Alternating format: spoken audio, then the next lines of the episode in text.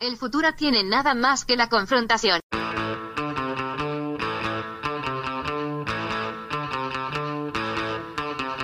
Hey, welcome to Unpopular Opinion. I'm your host, Adam Todd Brown. I used to write a bunch of weekly columns for a bunch of internet places, and I would use those columns to put forth all sorts of crazy opinions. Then I'd come on this show to defend those opinions. But now, hey, don't worry about what I'm doing. Joining me today, he is my co host on this podcast. He's also my co host on a podcast called You Don't Even Like Sports. And he has his own podcast and he does a bunch of videos for Sideshow Collectibles. And he hosts a podcast with Tom Reimann. Goddamn, ladies and gentlemen, Jeff May. Also joining me, he is my former co worker at Cracked. And now he is hosting a whole new podcast of his own called Secretly Incredibly Fascinating. You should go check that out after you listen to this podcast, obviously. Ladies and gentlemen, Alex Schmidt. It's going to be a great show.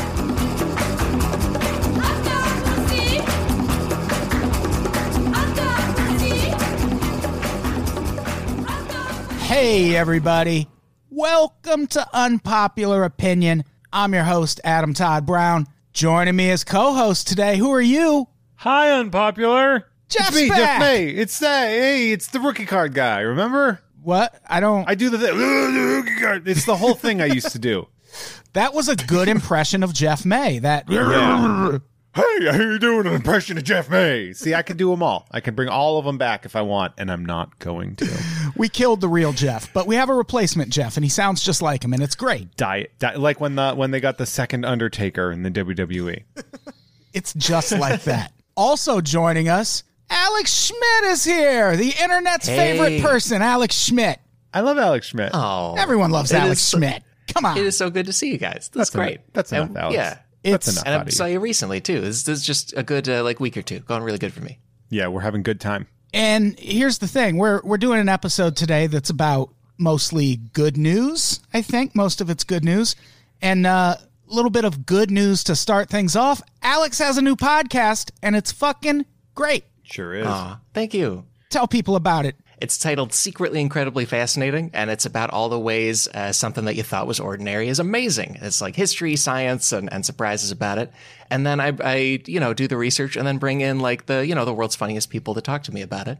Uh, so obviously, the newest episode involves Adam Todd Brown and Jeff May. Woo. Like that's how that's how you have to do it if you want the funniest. Get the H out of here. How did you book them? What a coup! I mean, technically it was the Jeff May sound alike, but it's the real Adam Todd Brown, so that's pretty cool. Yeah, well, we killed the other Jeff. It's fine. He's the he's the Paul of this group. I'm totally dead, man. I hope Unpops fans come up with a bunch of Jeff conspiracy theories and like noticing clues that you have died. That would be really fun to me. Yeah. we think Raquel killed Jeff. That M on your hat means Mandela effect, huh? Yeah, there's a little two that you can't see next to the M. Uh, the episode with me and Jeff that goes up today, also, right? yeah, that's right. Yeah. So listen to this, and then go listen to Alex's new podcast. You jerks. Thanks, man. He told me to Maybe- call you jerks. I don't. I feel like that was a weird thing That's to what Alex demand. called. I would love if your show, if you like your thing is like, hey there, all you fucking jerks. It's Alex Schmidt with another episode of Secretly Incredibly Fascinating. You fucking assholes. Yeah. Hey, you fucking jerk offs. Like if you were just like a real awful, like a real nasty guy. Yeah, yeah. But you have to hmm. donate for the really brutal stuff. Yeah, that kind of thing. Yeah, yeah. Donate at the Lindsay. fuckface level. Yeah. You get to the real shit when you pay 15 a month, man. I tell you what. That would be pretty great. Just a just an hour of you lambasting people that support you. No, that's what this network is. People love it, you fucking pigs. You love it. Don't steal my shit, please. We're putting a virtual cigarette out on each and every one of you. So, like I said, we're talking about good news on this episode. We're actually going to go through these stories and kind of decide if they're good news. I think most of what's on here is good news, but sometimes there's a twist. Sometimes it seems good and it's not. But I think this first story is pretty cool. There's also like right now, I feel like there's a what is it, a layer, uh, of uh, patina over like all news where it's like, well, this is good, and of course the world is burning. Like everything, we're kind of figuring out. Oh, is this amazing news or just fine or what? So it's a good exercise. It's good. Yeah. Unless the word cure comes out, none of it's good news. Yeah, we're we're at that point in history where when I research an episode like this, I almost feel guilty because there's so many more important things we could be talking about. But There's so much good in this world. we we need a break every once in a while. And Break uh, your arm. Yeah, gives Whoa. us the energy to come back to the work. Yeah. Jeff said he's going to break my arm. That's not good. That's not good news. It's good for me and everyone else. That's true. I think people would enjoy it. They would like to see it. You know what else they'd like to see, Adam? What's that? How about a Star Trek movie directed by Quentin Tarantino, or at least written by Quentin Tarantino? The segue brought to you by Segway. Segway, when you need a Segway, Segway. Sha-cha-cha. That is our first story. Quentin Tarantino still might make a Star Trek movie that takes place on the ground in the 1930s, which I, I love that. Just those words strung together. I want to see it. Like, Yeah, the, there's this like real renaissance of hating Quentin Tarantino that I do not subscribe to, and I understand that he uh, he writes a, a very loose script as far as what you're allowed to say, uh, and people seem to have problems with that. Um, I don't know. I feel like art is allowed to make you feel uncomfortable. I feel like that's a part of it. And that's that's part of processing this new news too, right? Like it's kind of two stories. It's Quentin Tarantino will make a Star Trek movie, and Quentin Tarantino will make a 1930s film that is also Star Trek. Like like just if it was on its own, Quentin Tarantino's making like a Dust Bowl Great Depression movie, I would be like, oh, so it's where like the bread lines all have guns or something. That's interesting. you know, like it's very confusing. no, they have something about where- Yeah, when he just attacks a decade and he's like, let's do it with this. Like, let's have Yeah. samurai. Let's have samurai in, you know, Oklahoma in the 30s. right. Yeah, apparently the the Star Trek franchise is in kind of a standstill right now while they try and decide what to do with it next. And they've been tossing around three different ideas. One of them was to just bring back the J.J. Abrams cast for another sequel, which I like the J.J. Abrams Star Trek movies. I wouldn't be opposed to that. I don't hate Yeah, them. I know they're good. purists hate them, but also I hate purists. So that works for me. Agreed. Yeah, two out of three are good, and the other one's fine. And the other movie, Alex, you you pointed out it's a pandemic storyline. Yeah, apparently, because the apparently they they're working on three ideas at once just to like have a lot of ideas, and I guess that was smart because there's this guy Noah Hawley who uh, does Legion on FX and has done a lot of other TV and film.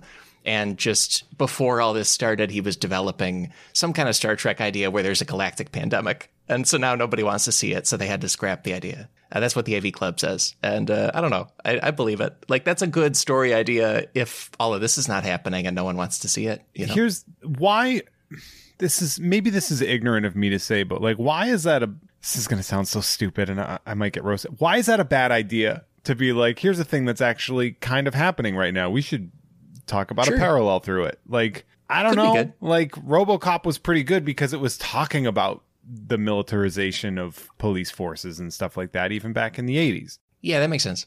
there's a movie that just came out. I watched it last night. It's called She Dies Tomorrow. Either of you seen this? I have not. No.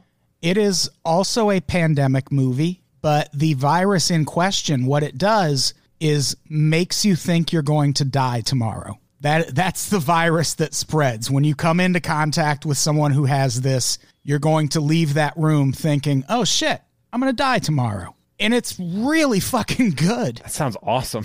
It is. It's great. Wow. And like even in the midst of it, I did. I wasn't watching it like, oh, this is hitting too close to home. It's like we're in the middle of a pandemic, man. What What are you gonna do? Yeah, like what is it too soon? Because I don't know. I feel like didn't a 9/11 happen movie happen like eight months after 9/11 or some shit? Like they really push those things forward. We didn't even let George Bush leave office before we were making movies about that guy. Fucking Vice, like that was the thing, right? Pretty recent. Yeah. I don't know. I don't know if I, I I hate that that whole like it's tasteless to do a a movie or or it's tasteless to do art about a thing that is happening right now. It's like that's that's kind of the point of art, I think, isn't it? To like comment Yeah. on the things that are happening. I think you're right. And, and also, I feel like with all the Star Trek movies, they've always had at least with these latest ones, they've had an issue where they quite reasonably want to make a movie that everyone on Earth wants to see because it was really expensive to make. And so they don't necessarily go like the hard or tricky or Star Trekky way all the time, even though they did a pretty good job with these last uh, first and third ones. I will say this that uh, if you want to make a movie that appeals to everybody, put your Starfleet captain on a dirt bike on a moon, and I Yeah, dude. will watch it because that's what happened, and I loved it. How do you beat the good. enemy? The power of rock and roll. Let me tell you something. That is some 80s music video shit, and I was so here for it. The Beastie Boys defeated like an armada. I fucking love that so much. That's so fucking amazing.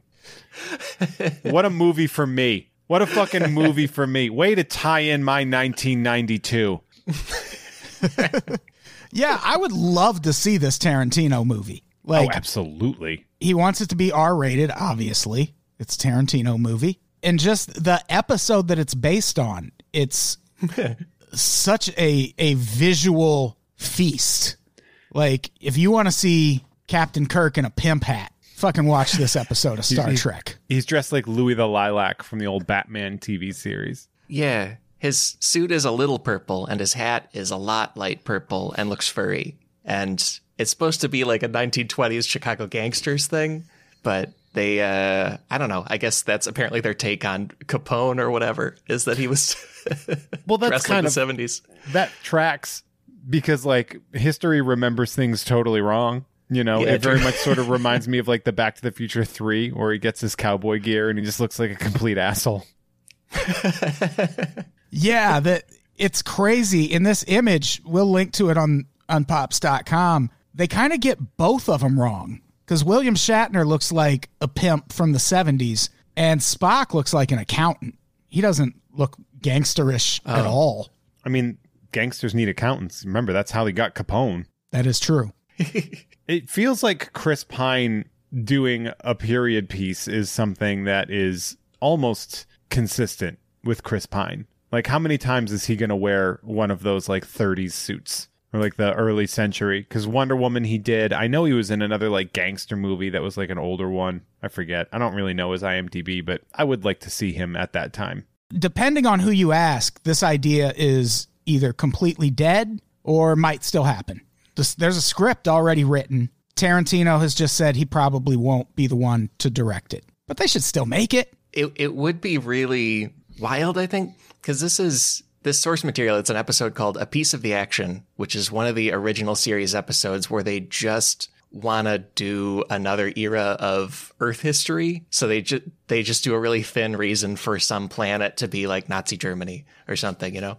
And so this is just some episode where they're like another spaceship left a book behind about Chicago gangsters, and then that became the entire planet's way of being. And that's that's the premise of the episode, and they're gonna make a whole movie out of it. I'm really that's really exciting to me, and it's uh, silliness. like it's their bible like they Yes. which Yeah. they they kind of that was a one of the things i think in the beginning of the second movie where they accident because like you're sworn not to interfere so by doing that episode it was because this is what happens when you interfere and then in the second movie i think they're like trying very hard not to with a primitive life form and then they fucking take off in the ship and then the life form just starts worshiping the ship and they're like all right we're fucked off now enjoy your civilization based on us taking off Yeah.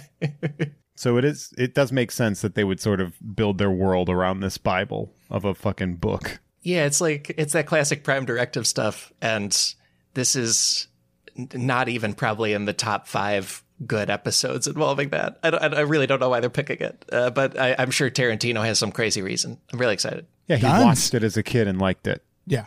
Oh yeah, right. I don't know if you are familiar with the works of Quentin Tarantino, but uh, he has a pattern. is it a thing he enjoyed when he was young and formative? Let's make a movie about it. Yeah, I don't. I mean, I feel like the world's ready for a Star Trek movie where you just see a lot of shots of young women's feet. I think that that's what's been missing from the Star Trek franchise all this time. A little foot play. little Buffy crossover. Get all sorts of feet running around in there. Hell yeah. so I think we can all agree this is good news. If it happens, it would be fun to watch, right? Yes. I would I would be down for that. I I do not believe in in sacred cows in in uh in the the nerd worlds and and fucking do whatever you want to whatever property. Doesn't change my love Yeah. for it. You know what? Make do whatever. Yeah. Yeah.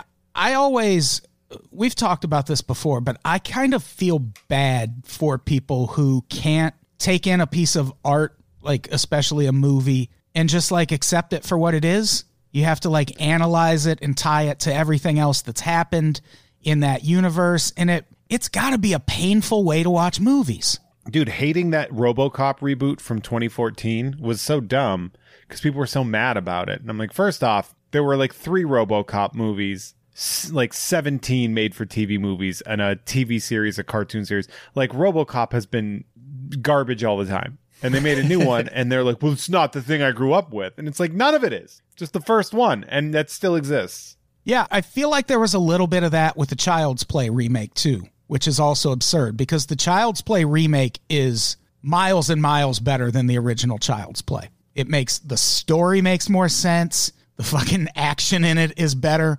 We have just gotten better at making Child's Play movies by 2019. And a lot of people were still like, "Yeah, why do you have to reboot it?" It's like cuz it kind of sucked the first time. Convince me that I wouldn't beat the shit out of Chucky the Oh, yeah. first eight to 12 seconds that we came into contact. I would grab that doll by the leg and start swinging him into shit so hard. Yeah, that's always been my problem with the Child's Play franchise. And I feel Yeah. like they do sort of address it in Yeah. the the remake. I would punt that son of a bitch into a goddamn deep fryer so fast. Or just or just any family with one large dog resolves it immediately. Like just the dog goes nuts on it and then that's mm-hmm. it. Yeah. Yeah. Imagine being a human with a dog that's twice your size coming at you. You're going to have a bad day. It's going to be rough. All right, how about this next story? Is it good news that the New York Times forgot Hillary Clinton ran for president in 2016? kind of. Because this sticks with a consistent theme of the author. Yeah, basically what happened, Maureen Dowd wrote a whole entire column. It's kind of just a retrospective of Geraldine Ferraro's run for VP in 1984, which in that context, it's a it's a fine article. But when Yeah. they were promoting it, this is an actual quote. It's hard to fathom, but it has been 36 years since a man and a woman ran together on a Democratic Party ticket. Nope, it's been about four years. That happened in it's 2K16 when Hillary Clinton and Tim Kaine ran together. And I feel like you can kind of defend Maureen Dowd here because that's not really the point of her article. Yeah, but Yeah. she's a professional writer and she wrote a thing. We haven't even Yes. gotten a new Xbox yet. We've, we're still on the same Xbox. The same PlayStation that we had in 2016 is still the one that you would buy at the store now in 2020. Yeah, focus on the big issues, Dowd. Come on. But like tech, you know, oh, there's people here with that have the same phone that they had in 2016. It's not a long time. That's what I'm saying. Yeah. And if you're going to do any article about women on a presidential ticket, you need to remember both of them. Like I like Adam, you're right that it's because it's mostly an uh, article about Ferraro and it's mostly an article about the context of like a lower profile female vice president and what happens to them. But you, you got to like do a couple sentences about, and obviously one other woman in all of history has been on a major ticket, and and this is how that impacts that. Yeah, and it's not even that there's one, there's two. I mean, they th- when they issued their correction, it said this. It has been that long since a man chose a woman to run as VP on the Democratic ticket. We've deleted a tweet that repeated the error because fucking Sarah Palin ran Yeah. with John McCain in Oh, 2008. Th- this is so qualified. I qualified. memory wiped that briefly. Yeah, Holy this shit. is this is like such a qualified statement to have to say. So technically, it's like technically, this is the first time that a man chose a woman to be their vice president on the Democratic Party ticket in August in a year that ends in zero. Correct. And I think what really undoes the premise of the article is what she's hungering for is kind of a return to something that we've already progressed past. Like this is an argument for, well, why can't the man who's obviously going to run as president, uh, why can't he pick a VP? And it's like, we had a woman run for president who picked a man for VP. That's so much more progressive than what you're wanting right now. Like, this is basically, why can't we go back to white dudes? It's like, we're gonna. This is an interesting thing because Maureen Dowd is, uh, from what I can recall, she like sucks out loud. Like she just she's stepping on rakes every time she moves. Like she makes herself look like a stupid asshole all the time, right? Yeah, as I understand it, that's the case. Yeah. And she's one of these lifetime job people who does New York Times editorials like once a week for their career. Yeah, she's she's an Andy Rooney. She's a Yeah. you know what's the deal? Um, Hillary uh, quote tweeted it and was like, "I think you had a little too much pot brownie." Which okay, Grandma. Um, but that's also in reference to Maureen did an article, did a column about how she had a little too much of an edible and just freaked out. And boy, did that get her roasted forever. Like Vice wrote an article that just raked her over the coals for it. Yeah, it always blows my mind when someone writes an article about doing something while on weed in 2020. It's like everyone is high right now. Yeah. Everyone is doing something while they're high, even if it's not weed. Like that is not, oh, you went to an XFL game and smoked weed first? Yeah, of course you did. Dude, you that's the only way to get into an XFL game. And yeah, that I haven't read the article about her freaking out on the pot brownie, but that's just always fun. Like it's always fun when someone underestimates what a weed brownie is going to be cuz those those accounts are always like, well, 30 minutes I'm fine. 30 minutes I'm fine. I better eat more. 30 minutes someone take me to the fucking hospital. I am Yeah. time has stopped and I'm going to die tomorrow. Like that's how weed brownie stories always go. Chet Wild we did a live show at the Hollywood Hotel, and Chet Wild got super duper drunk. And I had a weed brownie and just had a little corner of it sitting on right in front of me. And Chet, in his fucking drunken stupor, I like where this is going. just at one point in the middle of this podcast that we're recording, just reaches over and pops it in his mouth. And I shit you not, the entire crowd gasped because he'd never done weed before. And it seemed like such a small amount. And everyone in the room, like it sucked the air out of the room.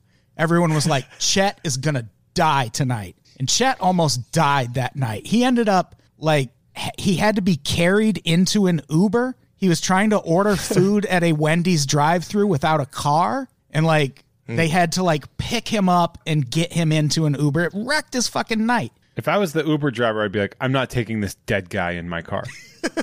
Put him in the trunk. yeah, this man is dead, and I'm not going to be responsible for this. And also, like, imagine you're Chet, and then all that happens to you, and you say, I know what I'm going to do. I'm going to sit at my computer, write 800 words about it, and send it to the New York Times for publication.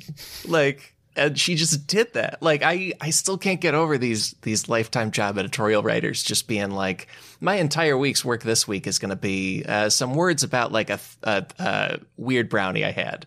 Or like a barista was weird to me. That says something about society, I guess. Like that's all they're doing. I'm going to make thousands yeah. to, to write this.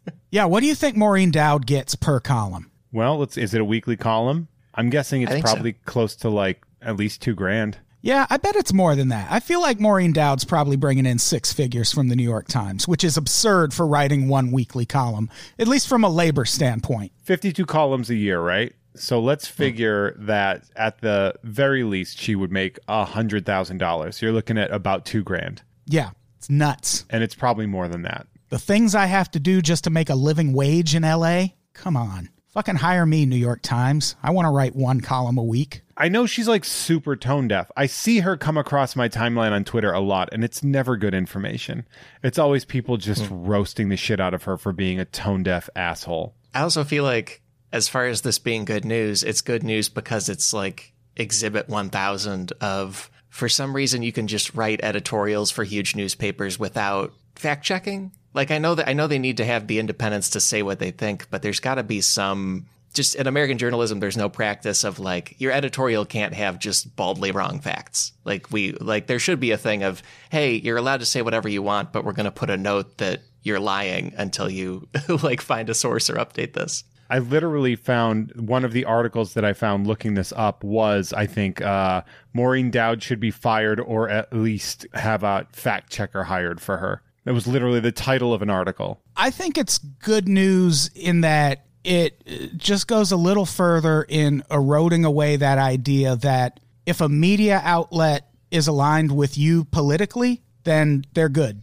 and the other hmm. outlets are bad. Like we tend to treat the New York Times like it's this like some sort of liberal bastion for truth and good. It's fucking owned by Jeff Bezos. He doesn't have your best interest in mind. Or no, the Washington Post is owned by Jeff Bezos, right? Who owns the New York Times? It's it's not good either. It's the enemy of Trump. So, you know, he calls him the failing New York Times for so now we're like, "Oh, well, the enemy of my enemy is my friend." It's like the Times whew, those editorials are always like, "Maybe we should give fascism a chance." Yeah, I feel like the the dispute between the New York Times and Donald Trump is kind of some wrestling shit where they're actually both on the same side, but they can't just say that. No one's going to watch. I mean, the media, we've known this for six to seven years now. Donald Trump sells newspapers. Donald Trump sells Right. ad space on on news programs. The loss of Donald Trump will be a cataclysm for journalism.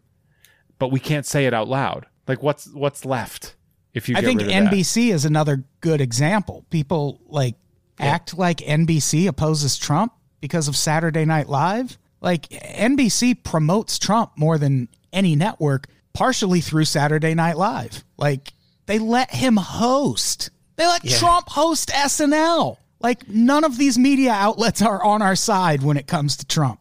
It's also, I feel like all these uh, distinguished media outlets, like none of them have actually chosen to pick all that much of a fight with Trump. It's just that he lies so often that it's like, okay, we have our standards. He lies constantly. I guess we have to start pushing back, but we don't like hate him. We just, uh, to function the way we usually function, we have to point it out from time to time. I think that's what they're saying. Yeah, and there's also this problem with establishment journalism, like established journalists, where they're like, well, why can't we go back to when things were good for me specifically? Like uh, Yeah. progressive progressive journalism, you're finding it in fucking Teen Vogue or like local like local papers. Yeah, the Yeah. best reporting on Jeffrey Epstein was done by the Miami Herald, like far and away. Go if you go if you read their coverage of the Jeffrey Epstein thing, it's literally all you need to read about what happened with Jeffrey Epstein. Wasn't the New York Times, wasn't the Washington Post, fucking Miami Herald. And like I I know it sounds weird to say, but in terms of the big 4, at least television networks, the only one that's really opposing Trump in a real way is CBS. Has anyone seen the Good Fight on CBS? Is it on have not- CBS now or is it or is it on their All Access? It's on CBS All Access, which is actually worth the money. If for no other reason than The Good Fight, I think The Good Fight might be the best show on television right now. If nothing else, it is far and away the most anti Trump show on television. There was a season that when I saw the trailers for it, I was like, fucking Christine Baranski is going to murder Donald Trump in this season. Like that's That it is seems- what I would exclusively jerk off to. it's she's so fucking great in that show. That show, it, you will learn shit watching that show, and it is the most pedal to the metal anti-Trump show on television. Yeah, people so were good. pissed that she didn't get um nominated. Yeah, she should have. And meanwhile, like ABC, they had the show Blackish, which is still on. The creator of Blackish left ABC and went to Netflix. And the reason he did that is he wanted to do an anti Trump episode of Blackish. And they were like, nope, we're trying to cater to Trump supporters now. And it's like, Trump supporters aren't watching Blackish anyway. Let From them do a- the fucking episode. from a perspective of a thing I can't say out loud, um, it's funny that it's not so much that they can't don't want to cater to them as much as they don't want to lose them. They want to keep everybody, so they'll just stay on the fence, uh, and it's very frustrating uh, when when the world is collapsing. You're like, but you know, racists spy washers too, so we can't make them get angry because then our sponsors will pull out, and then we fucking die, and it's really fucking awful. It sure is. And that's the kind of stuff we're getting from these major outlets these days. So I do kind of appreciate that this just kind of drags the New York Times respectability down a little bit because I feel like people on the left, liberals, whatever you want to call it, need to be a little more realistic about how the media operates in this country. Like it's not the enemy of the people. That's a very dangerous thing to say that's going to get people murdered, but you don't just have to trust it because it came from the New York Times. That's not how the world works anymore. Their crossword's great though. It's just good news that people noticing it's run like a you know clowny type of operation. Like I like five minutes ago, I forgot Sarah Palin was nominated for vice president uh, by a major party. But if I was writing for an operation, they would like pull me aside and, and make a note of that before we publish my stuff. You know. You'd like to think so, wouldn't you? but New York Times would just put it up. They'd be like, "Fuck yeah, dude, you are right. Publish." yeah. Ain't no woman ever done politics before. There's probably there's probably no human involved. Just like Clippy from Microsoft or something is like received, and then it just goes on their website. Hey, everybody! I hear you're trying to write an article. Have you checked your facts? Oh, Clippy. It's the second Clippy reference we've gotten. Alex Clippy was a character I used to do on another podcast. When you need mealtime inspiration, it's worth shopping Kroger, where you'll find over 30,000 mouthwatering choices that excite your inner foodie. And no matter what tasty choice you make, you'll enjoy our everyday low prices, plus extra ways to save, like digital coupons worth over $600 each week. You can also save up to $1 off per gallon at the pump with fuel points. More savings and more inspiring flavors make shopping Kroger worth it every time. Kroger, fresh for everyone. Fuel restrictions apply. So let's talk about this next story, which let's. this is undoubtedly good news. This is one of the most feel good stories of the week for me. Uh, Jerry Falwell Jr., avid Trump supporter, just had a Righteous Gemstones moment. And if you've never seen Righteous Gemstones, fix that shit. Good I show. took a photo. I posted anyway. Misbehaving. Let me tell you. First off, that show, one of my favorite shows of last year, by far. Yeah. Like It's the- very good. all all the shows that were my favorite shows were like real dark horse shows for me that I wasn't expecting to like at all. And Righteous Gemstones was right up there. It's like Righteous Gemstones, Fleabag, Watchmen, which I didn't care at all about, Yeah. uh, and Harley Quinn. Yeah, Walton Goggins, who is one of the leads in The Righteous Gemstones, is so fucking great. And I have a friend who writes for his CBS show, and she said he is just the nicest fucking guy. He's great in literally everything. Yeah, he's great in everything. He's apparently like super friendly on set, really nice to everyone, not just the people he's working directly around. I wonder who he's killed. Yeah, probably a few people. We'll find that out someday. And then I'm going to have to hear that name before I pass judgment. Because what if it's someone who needed to be killed? Yeah. There's that. If let's talk about Jerry Falwell Jr. He posted this picture, first of all, from his yacht, which, why do you have a yacht? We know And why. uh, the caption said, More vacation shots. Lots of good friends visited us on the yacht. I promise that's just black water in my glass. It was a prop only. And in this photo, he's got his arm around a woman, and they both have their pants undone for some reason. And you can see a little bit of Jerry Falwell Jr.'s pube region, even though it's covered with some briefs. And like, why did he post this? He is a religious leader. I bet Blackwater was on his yacht. like the mercenary group. Yes. Probably. This is such an what? audacious thing to do. It's a very it, it- it's a, a very uh Danny uh God what's his name? I'm, I'm blown the the creator of McBride? Register- Danny it's a very Danny McBride. I'll tell you what, it's just black water. Yeah, what j- like you could have just said soda.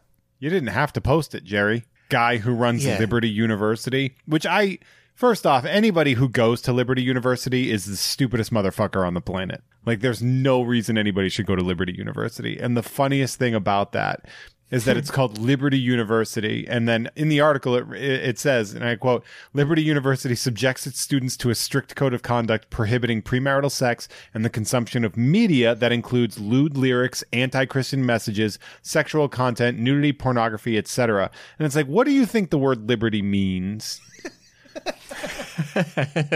Like, here at Freedom University, you can't do shit.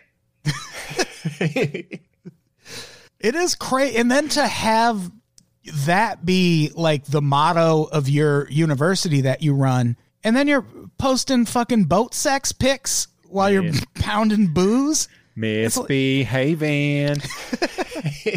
Like it's, all- absolutely like some righteous gemstone shit. It's also like, Adam, you did a good job of describing a very hard to understand picture. Because it, like, definitely it's something bad and he's drunk, but also, like, I don't know what he's trying to do with his shirt. And she's like, she's like kind of dressed like Ginger from Gilligan's Island, but kind of not. And like both their flies are down. And I, I don't, it's like a lewd picture by someone who's never done anything lewd like normally, if that makes sense. You know what I mean? Like it's not someone who knows how to have fun properly. They're up to something bad and they're they're being confusing about it. it, it's sort of like if if Dali was alive today, Salvador Dali was alive today, what kind of shit oh. would he throw together? Like what kind of shit would he construct? And this photo Yeah. seems like something that Salvador Dali would title like the edifice of man or something like that and just post that shit that photograph or something It- it's like that level of like surrealism in Yeah. what it is it's a surreal photo There's some something about it that is still disturbing, even if you don't know who the person in the picture is. yes. Like it's not. That's not even what Jerry Falwell Jr. looks like. Like, have you ever seen him on stage with Trump? He looks like the fucking dictator of an Eastern European nation. Like his hair's all slicked back, he's all done up, and now he looks like a dude who sells jet skis. This like this this a photo that you would anonymously send to your board of selectmen. Yeah. It's a picture you wouldn't want to get out if you're Jerry Falwell Jr. and he put it on his Instagram. Misbehaving. There's no way to get past it. Like it's it's also though a very good reminder of the hypocrisy of of televangelism. Yeah, it's good news this got out. Yeah. Yeah, and in that way, it's it's good news. Uh, it's good news for comedy reasons because you can just look at this picture and just laugh about it all day. I want who's the woman? Do they even s- No explain idea. who she is? It's it would be so funny if it was some like random like weird shit person to come out. Like you're just like, Who, really? They're like, that's Snooki. Remember Snooki? That's Snooki. They got Snooki on that yacht. She looks very different now. Yeah, that's Maureen Dowd.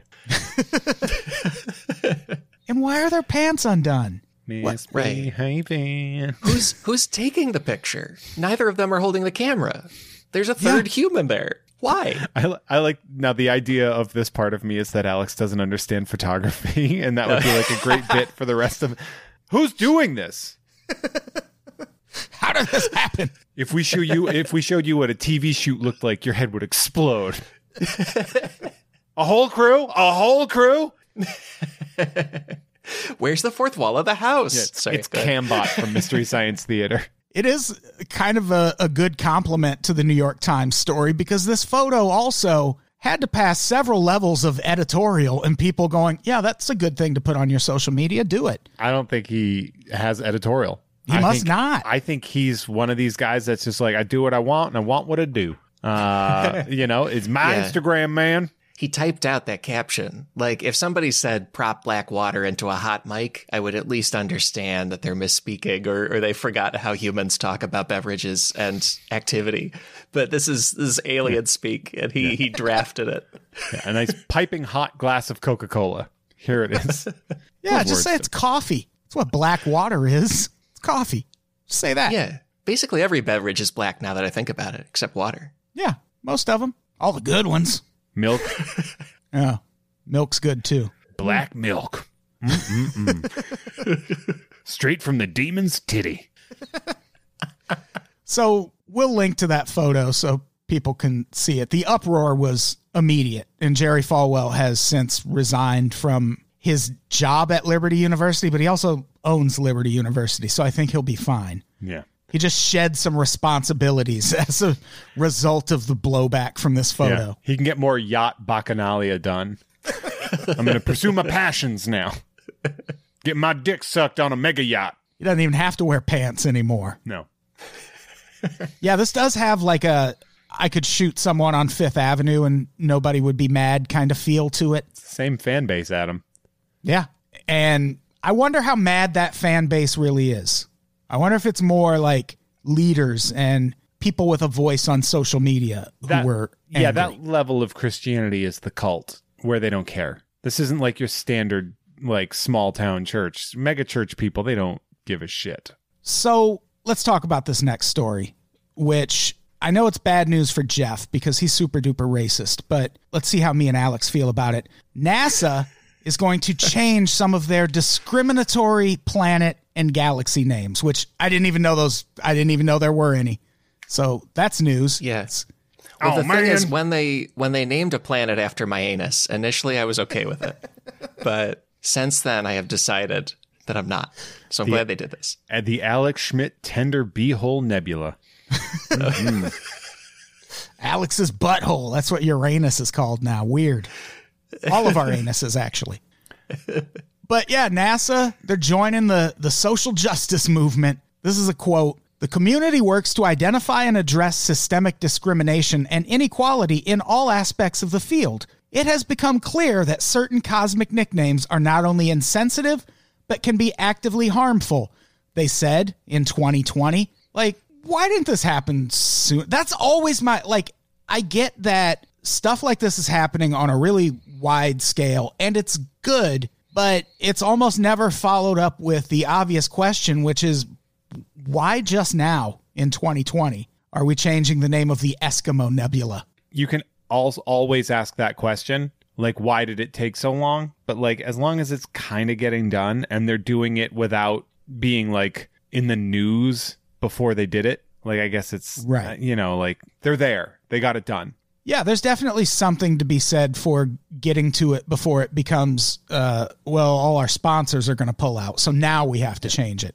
Also, did P.T. Barnum work at NASA? Come see the Eskimo boy in the Siamese twin galaxy. Yeah, the Siamese twin galaxy. We were saying that word Yeah. until like four years ago. I'm sorry, but like, I know it's stupid, but like, it was a pretty accepted term until we were like, maybe we should stop. I was pleasantly surprised that none of them were like the really big racial slurs or anything Yeah. like that. Yeah. Right. Like, that's good at least. Because when I opened this article, I was like, ooh, what am I in for? Yeah. Check out the N word galaxy. It's like, oh, this is a, why? Why was that even a thing? Jesus, who named that? Christ.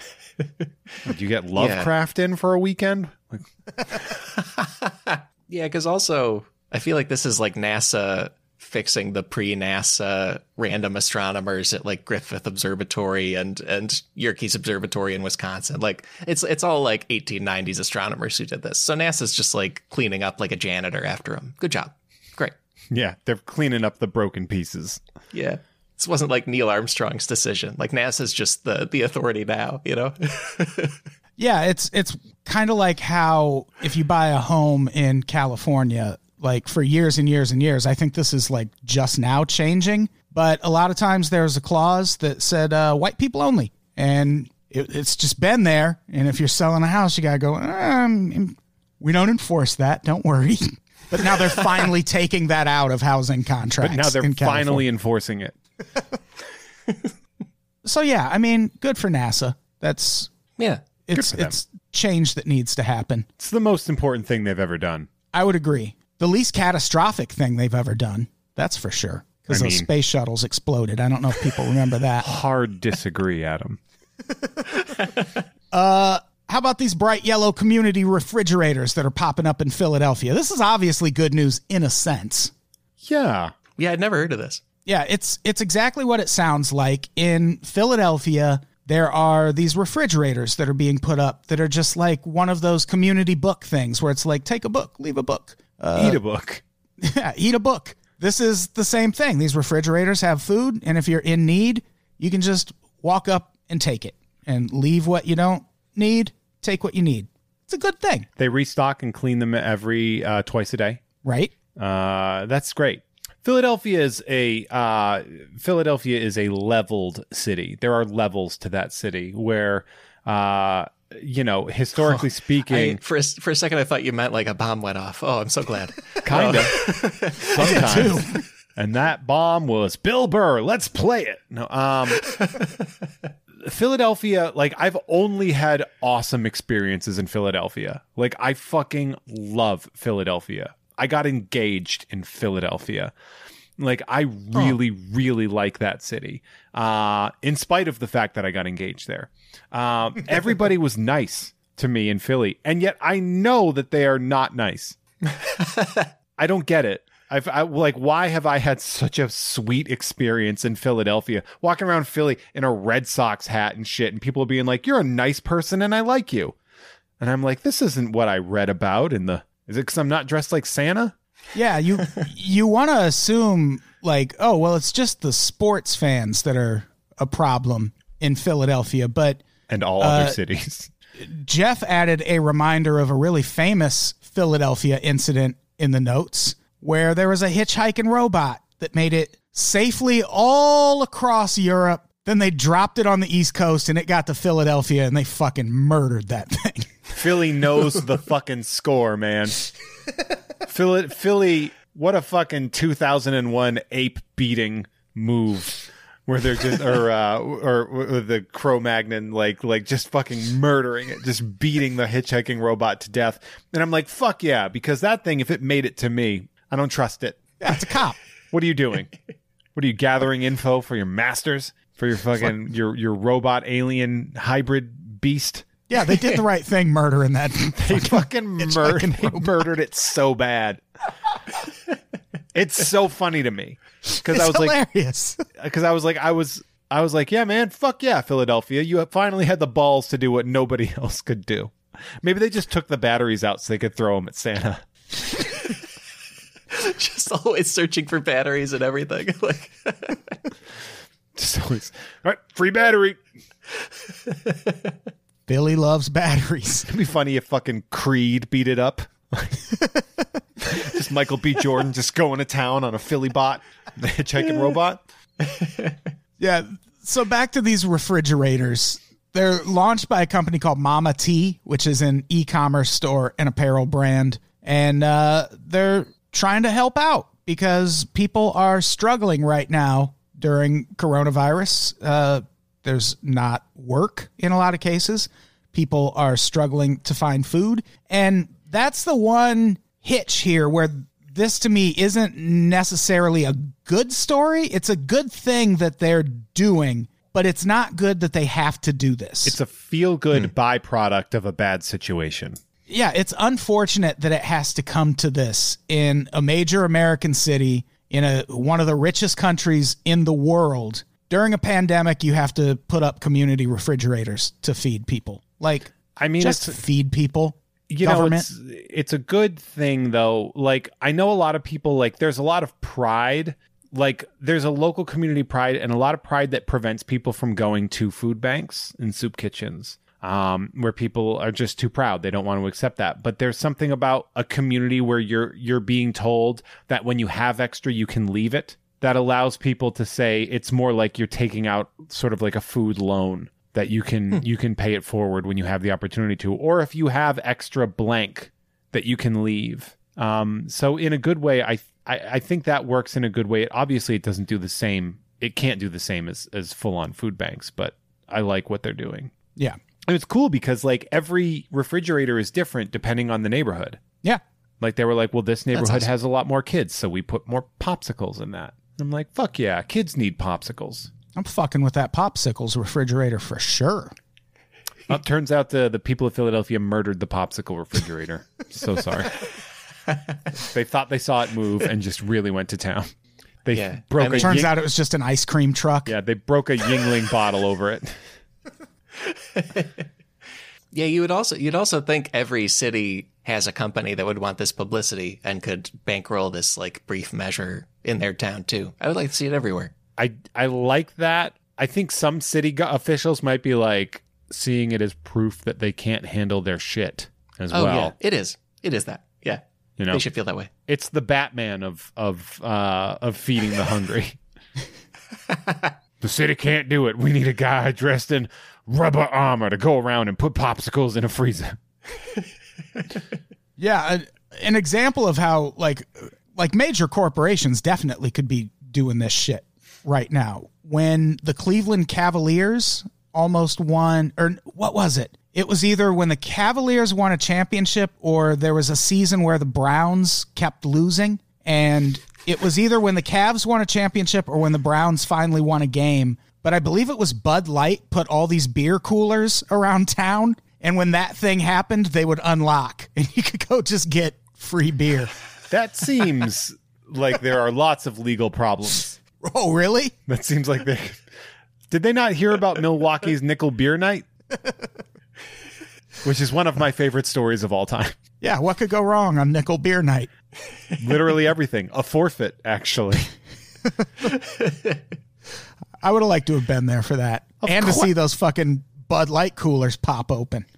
Man, that's that's that. We need a movie about that. I think they might have all been at bars, which is a little more uh, because it would have oh. been really funny if they were just out in the community. Imagine that your reward Just children. that your re- yeah well yeah no kidding right imagine if your reward for finally breaking a huge long like awful streak is you can get a bud light in a in a bar Yeah.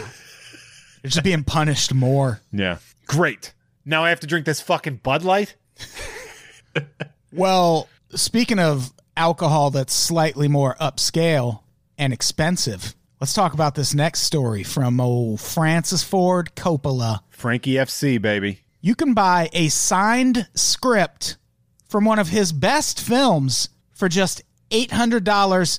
Also, it comes with 24 bottles of wine, which that seems like a good deal. is it Uh, I mean, yeah. i don't know if what you can wine store is it, you know?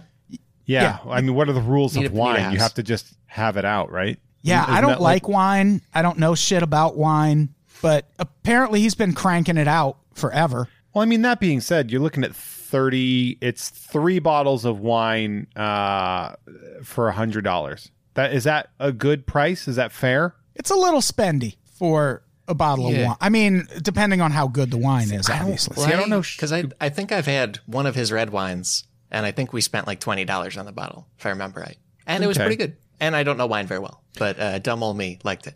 Here- Here's what's funny is I think I'm an accidental good wine giver because uh, whenever I would go to the store, I was like, so what's like a good bottle of wine? Like 40, 50 bucks? That seems, Oh, that seems like a good. So I would pick up these like really what I didn't know were like super expensive bottles of wine, and they were like, well, like 16 is a is a fine. Yeah, Yeah, sure. 15, 16. So I'd be like, "Here's this bottle of wine," and they'd be like, "That is really expensive," and I was like, "Is it? That seems that seems really low." Like I don't know. I used to see.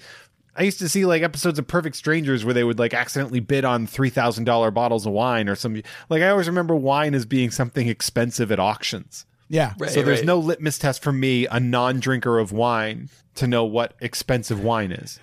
there are there are people across LA with a Jeff May cellar. Like these are the fine beverages Jeff May has gifted me. Oh, I've brought them. I've I've brought those wines to like parties and stuff, like Thanksgivings, and that shit did not get broken out. yeah, they're saving it. Yeah. Yeah, Yeah, I they're was like, saving it for when people they like come over. right. Like I'm not gonna drink it. Yeah, there's a really great documentary on Netflix called Sour Grapes, and it's about this guy who just made a fucking fortune by bootlegging wine labels. And he would put these really expensive looking wine labels on just trash wine. And he got away with this shit for years and years and years and made millions of dollars. And that is a victimless crime and a story I love. Yeah, unless it's like a sommelier, you're not gonna know. Yeah. Like realistically speaking, fine wine and and like fucking garbage wine, like it's even most experts, other than people that have to justify their jobs, most experts are like, it's all the fucking same. Like just find a flavor that you like and roll with it. Which is why I drink Boone's Farm. Boone's Farm strawberry wine. I'm That a Mad Dog great. 2020 man myself. What is that? That's a malt liquor, isn't it? No, it's called a fortified wine, oh, which Oh, with nutrients. fortified wine is like your Thunderbird, your MD 2020, Cisco, where the alcohol content is like 40% or something. It's like drinking antifreeze. Fuck yeah, man. They call it hobo wine. Oh, I like me some hobo wine. Ripple. Yeah. If you drink enough Thunderbird, your tongue turns black. I read that in a cracked article that I wrote. Welcome to the Black Tongue Nebula. But the, these this box of wine comes with a signed script from the film The Conversation. Have either of you seen The Conversation? No. I always hear how good it is. I haven't seen it. It is really good. Can I feel like he should? You should be able to choose the movie. you know, give me a Bram Stoker's Dracula script where you sign the page where the titties are out. That's what I want. Yeah, maybe a Godfather script. That might be cool. Right? Yeah, that like for sure. Did he write that script? Did Mario Puzo? Oh, Write that yeah. I don't I think know. he adapted it. I don't really Yeah. know. Didn't Yeah. you do Apocalypse Now? I would love just like a tattered jungle copy of that. That would be great. That you can keep rolled up in your back pocket to walk around so people know you're smart. Yeah. I like to read. It's fucking stupid script going up to your middle of your back. I always I've kept this with me since high school. I just like to read. You have to buy eight hundred dollars worth of PTSD meds to get the Apocalypse Now An eight script. hundred dollars a Zoloft, and you get assigned Apocalypse Now script. Yeah, isn't plus isn't the conversation like I feel like if I bought all this wine and got the script, I'd be like, and then we can do a nice night of having the wine and watching the movie. But isn't the conversation like a tense surveillance movie where they're sad or something? Uh, that's my understanding. It's a tense movie. It's got one of the saddest endings. Like you don't normally see the hero of a movie in the state Gene Hackman is in at the end of that movie. It's a real bummer. And also another detail about this that kind of blew my mind is also with that $800 you get a digital download of the conversation. You can't throw a special edition Blu-ray in for $800? That's crazy. And also imagine buying this but not owning the conversation first. like who is that person? Yeah, that's uh, that seems that seems like you're really going for it for the wine. Yeah.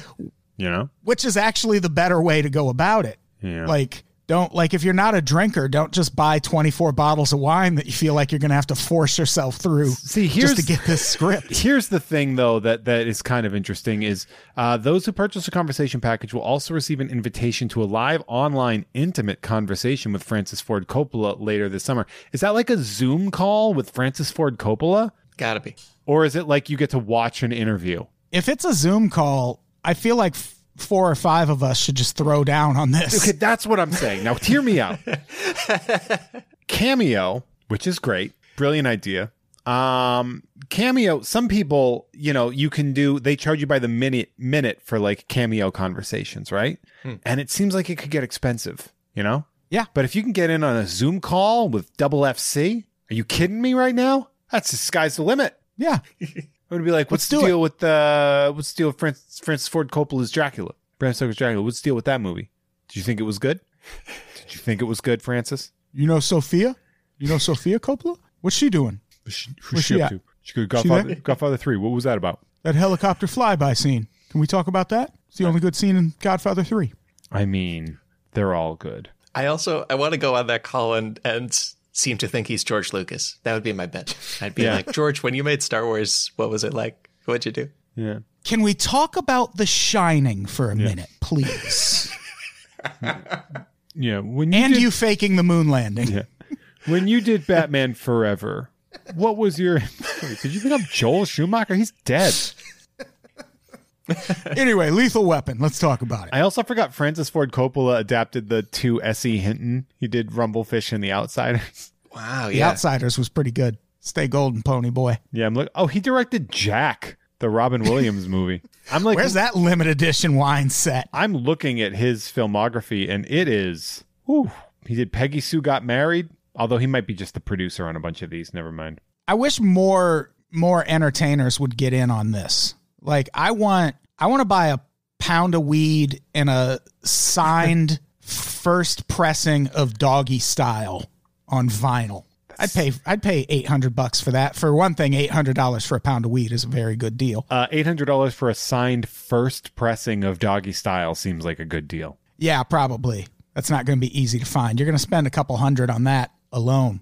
And then you get all that weed. This also speaks to the real easiness of printing a script, right? Like they're just going to Kinko's and then he rapidly signs a bunch of these, right? Like that's not hard. Yeah, just sign one page. Yeah. Yeah, I feel like this. I don't quite understand how scripts work in this context because what is a first edition script? Like, how many can there be? Like, has he had them all this whole time? right. I mean, Like- that doesn't even seem like a real phrase, right? Yeah, it doesn't seem like a real thing, but you you can buy it, and it's signed by Francis Ford Coppola. Yeah, along with a first edition signed screenplay of his Oscar nominated 1974 thriller, The Conversation. What is a first edition screenplay? Did he just steal it from the grip? I'm going to need this back. I got to sell give all to- those scripts back. Yeah. I'm going to sell these with a box of wine. yeah, some jerk off in Madison just gave me $800, so I'm going to need your fucking script. I hope Or- that's what's happening. Or I hope like he kept a bunch of copies of the script from actually shooting the movie, and then they've just been in the way in his office for like forty five years. That'd be really over him. entertaining to me too. Like like his wife's telling him to get rid of him all the time. He's like, "I'll do it, I'll do it, I'll do it." That that would be fun. I've got to use these, Maureen. Yeah, I hope there's a follow up documentary where it's just him like Munich style going around the country and fucking strong arming people out of their copies of the script so he can sell it with this wine. Leaving a shitty bottle of w- fucking wine. Here's a Chablis. Is that wine? I Probably. think so. Okay. Sounds wine like. All right, let's talk about this last story. I think this is undoubtedly good news. The NSA just released tips for keeping your phone from tracking you. And who are you going to trust if not the NSA to deliver this information? This is basically an article about how the NSA is tracking you. What should we do, Adam? Here are here are their tips to keep your phone from tracking you. Turn off Bluetooth and Wi-Fi whenever you're not using them. Who does that? Anyone? I, I turn off Wi Fi. I just kind of leave everything on. That's probably dumb. I, I turn off Wi Fi and no, I do both of those things generally, unless I forget to. I don't usually turn off Wi-Fi. I turn off Bluetooth if I need a device to connect to something that isn't my phone, and I don't want my phone to connect to it first. Other than that, I am very much not cognizant of when Bluetooth is enabled on my phone, which probably a mistake. This one seems extreme. Turn on airplane mode when you're not actively using your phone. Well, what if you get a call? Yeah. Well, Right. Like, what if there's an emergency and no one no one can reach you? You can't like you just have to know you're getting a text and then you turn airplane mode off. Wouldn't it be great, by the way, if the NSA is like, for more information on how to block people from tracking your phone, go to nsa.gov and download our patch. That wouldn't have surprised me. Download our app on your phone. For the low, low price of just five of your nudes, you can get all of our just useful, handy. yeah, it just says NSA app wants permission to record voice. That little stupid needs access to your camera. Sure. Yeah. It is weird to me that when we are on the verge of probably all being forced to put contact tracing apps on our phone to slow down the spread of coronavirus, in this moment, the NSA comes out and goes, Here's how you can stop that from happening. Thanks for the help, NSA. Yeah. Weird. Weird timing. Uh, turn off or decline location sharing permissions for apps. Everyone should already do this. There's a setting on your phone where you can make it so apps can only access your location when you're using them. Because otherwise, all these apps are running in the background and they are literally tracking you at all times. I'm like, how do I do that, Adam? What thing do I go to? Is it connections? uh, it's in settings. I'll text it to you. I'm like looking right now. Location. I can turn off my data usage location. Mm-hmm. Done. There it is. I turned it off. Yeah, and then Fuck what- you, what- NSA. You can't find me now. What will happen now is if there's an app that needs to know your location, you'll get a pop up and it'll say, uh, allow this app to access your location.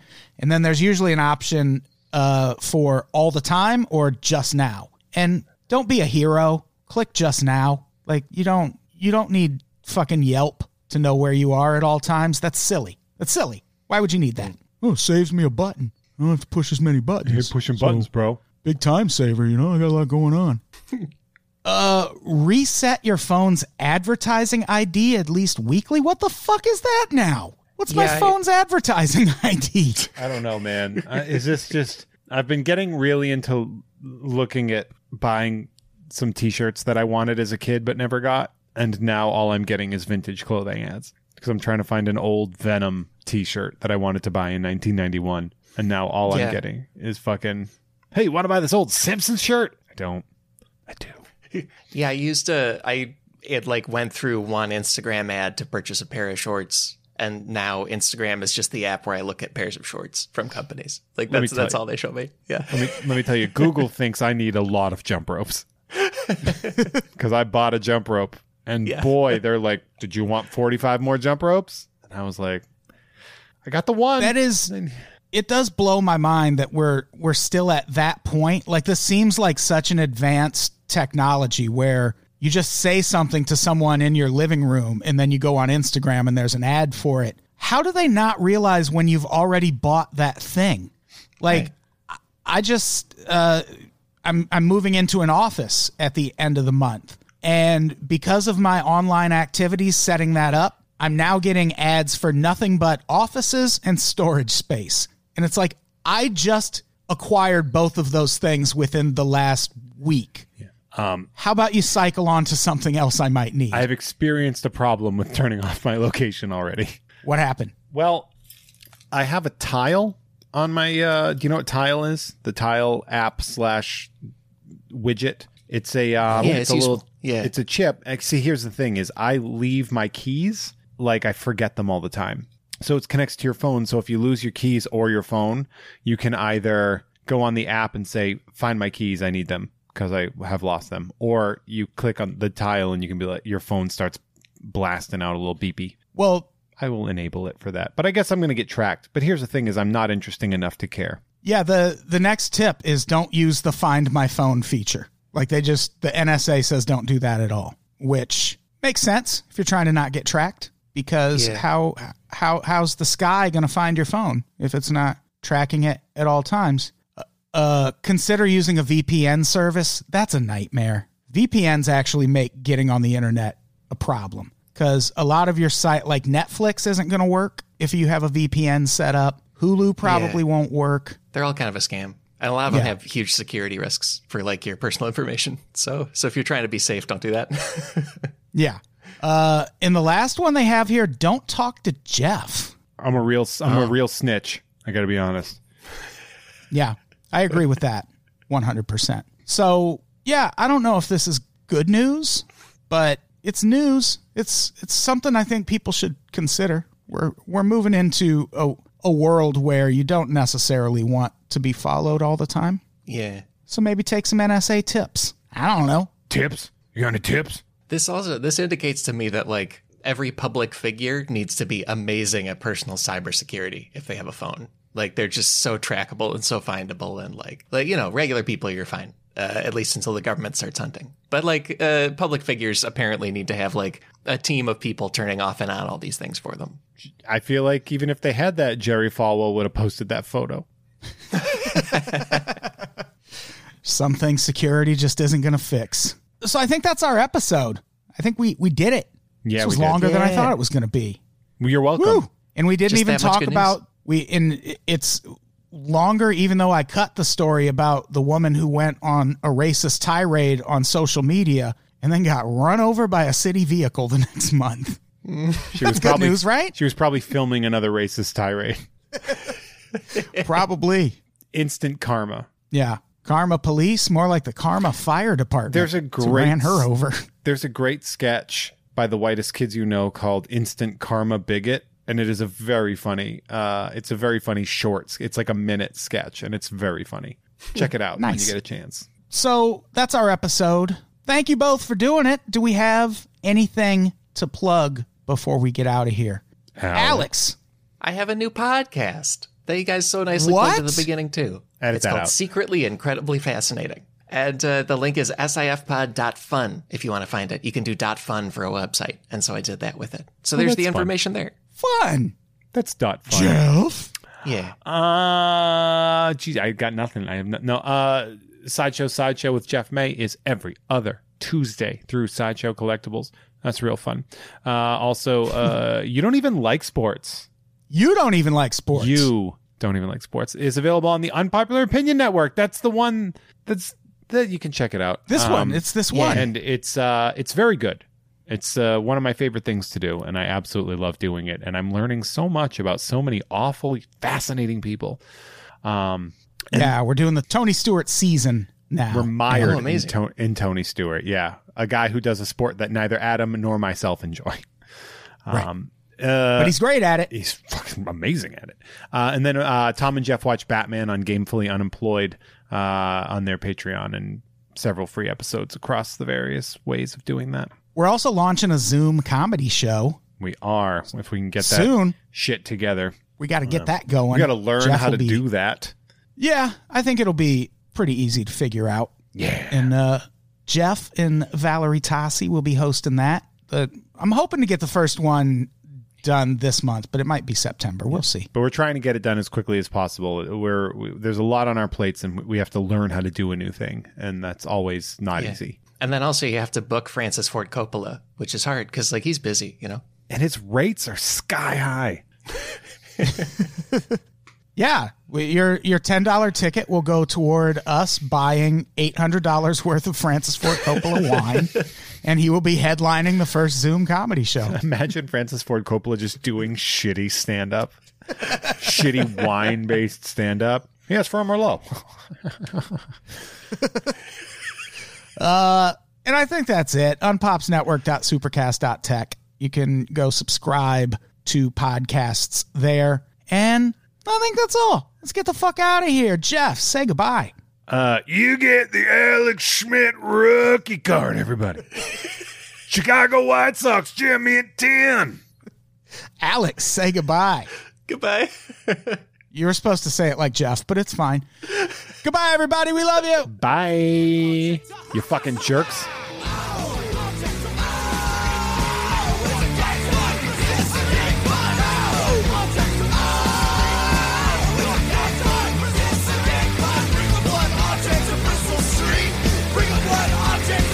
Bristol Street. Bring a blunt object to Bristol Street. Bring a blunt object to Bristol Street.